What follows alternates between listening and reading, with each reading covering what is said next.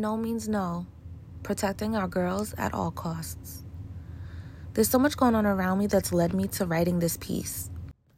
Women are victimized daily, yet they decide to swallow the large pill of what's happened to them at the expense of their own mental stability. But why? Why are women keeping silent? That has been the question many people have been asking. Is it because they put themselves in that position? Is it because they deserved it or were too suggestive to say it wasn't consensual? Is it because no doesn't always mean no? So many questions without real answers. Prayerfully, by the end of this, you'll have a different outlook and a better understanding on the whys. Prayerfully, it will cause you to reevaluate your outlook and, if provoked, change your perspective.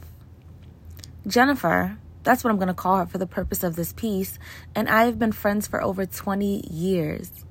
We have had many ups and downs over the years. However, over the last five to seven years, we've become closer than sisters.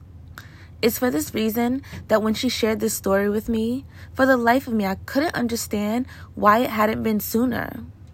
Was it because I wasn't really the friend to her that I thought I was? Was it because she didn't feel comfortable sharing ugly situations with me? We've talked about everything from family, friends, and stupid exes. Why was this any different? Jennifer had a close male friend, let's call him John, whose house she would stay at if everyone went out and she was too drunk to drive home. They had a completely platonic friendship, which made his place one of safety and comfort. Well, one night after being out, she decided to stay at John's house because she didn't want to drive home. While she wasn't completely drunk, she had a drink or two more than that of someone who should be driving anywhere. John had planned to step out for the remainder of the night because he was meeting up with a friend. He also had another friend who was staying on the couch, I'm guessing for the same reason as Jennifer. When John left, this friend came into the room and asked Jennifer if he could sleep in the bed with her. She was completely thrown off, sending him to the other room because nothing in her recollection should have given him the impression that this intrusion was warranted. In the middle of the night, Jennifer felt a tug at her pants and jumped out of her sleep. She realized it was the couch sleeper, clearly not on the couch. She tells him to stop, and he continues tugging. She tells him to stop again, and he's forcefully trying to remove her pants. She fights him off and yells for him to leave. She immediately reaches out to John, the friend's house who she was staying at, telling him to come back immediately. When John returns, Jennifer begins to tell him what happened from beginning to end. His response was, Well, you were both drunk. For those unaware or uninformed, according to Wikipedia, not my favorite resource to use, sexual assault is defined as an act in which a person intentionally sexually touches another person without that person's consent, or coerces or physically forces a person to engage in a sexual act against their will. Jennifer was asleep and woke up in the midst of a sexual assault. So the question is why don't women speak up? One of the main reasons women don't speak up when sexually assaulted is the fear that people won't believe them or take the act seriously. The fear that people will ask, well, what's the whole story? As if telling them you said no or weren't able to consent because you were asleep or drunk simply wasn't enough. Fear of having to defend themselves by reliving the moment over and over. A moment they want nothing to do more than to forget in an effort to convince someone else that it happened. Why don't women speak up? Embarrassment and guilt. The thoughts and feelings of, how did I get here?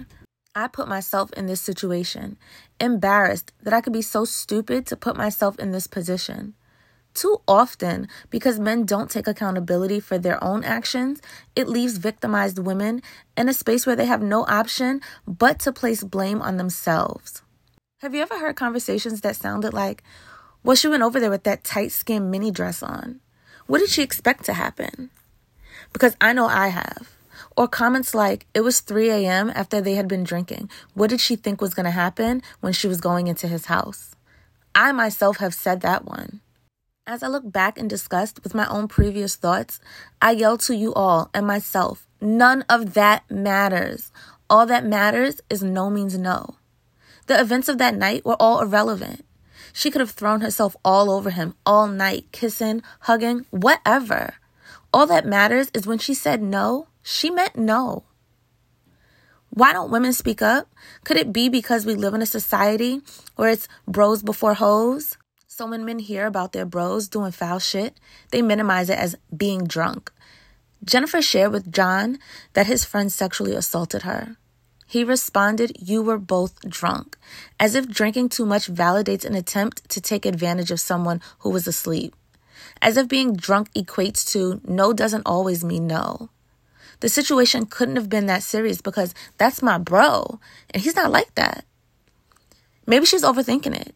A woman with two degrees can't possibly differentiate flirting from sexual assault. So, what can we do? Protect our women at all costs. When you see foul behavior, speak up. Recently, there was a video circulating on social media of a guy attempting to talk to a girl who wasn't interested in him. It made me think back to when it would happen to me, followed by, fuck you, bitch, or you ain't that cute anyway, ho. Well, this young lady in the video wasn't as fortunate as me to just have abusive words thrown at her. Before she could respond, he smacked her across the face with a skateboard. A skateboard. So I ask, are we protecting our women? Who stood there and recorded the video and posted it? How many other women have been abused by this man, either physically or emotionally, before this incident? And how many people sat around and said nothing? Who was protecting her? So, what can we do? Protect our women at all costs. Stop victim shaming and minimizing because of your views and ideologies about women. You weren't there. I recently listened to an interview on The Breakfast Club with Dr. Umar Johnson, where he shares his views on the Bill Cosby case. He shared that because the woman was white and of power, there's no way that she could be a victim and wait a year to tell her story. He shared that because Bill is a black man and she is a white woman, it is not possible for her not to tell her white friends or whomever about this black man and what he had done to her. While it's true that black men are persecuted and sentenced unequally to their white counterpart, to take a situation such as this, sexual assault, and reduce the actions and effects of the trauma to, if it really happened, she should have spoken up because of her race, is disgraceful. Who was protecting her? So, what can we do? Protect our women at all costs.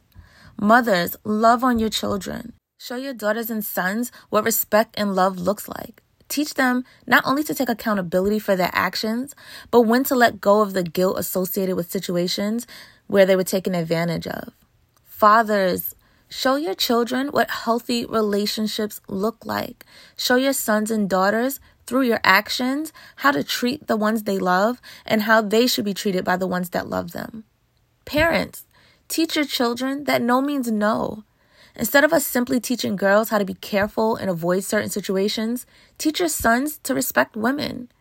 Teach them what consent is and what it is not. Have continuous conversations with your children to enforce and reinforce right from wrong. Protect them at all costs. To the victims, please know that it is not your fault. There's no situation that you could have put yourself in that warrants someone taking advantage of you.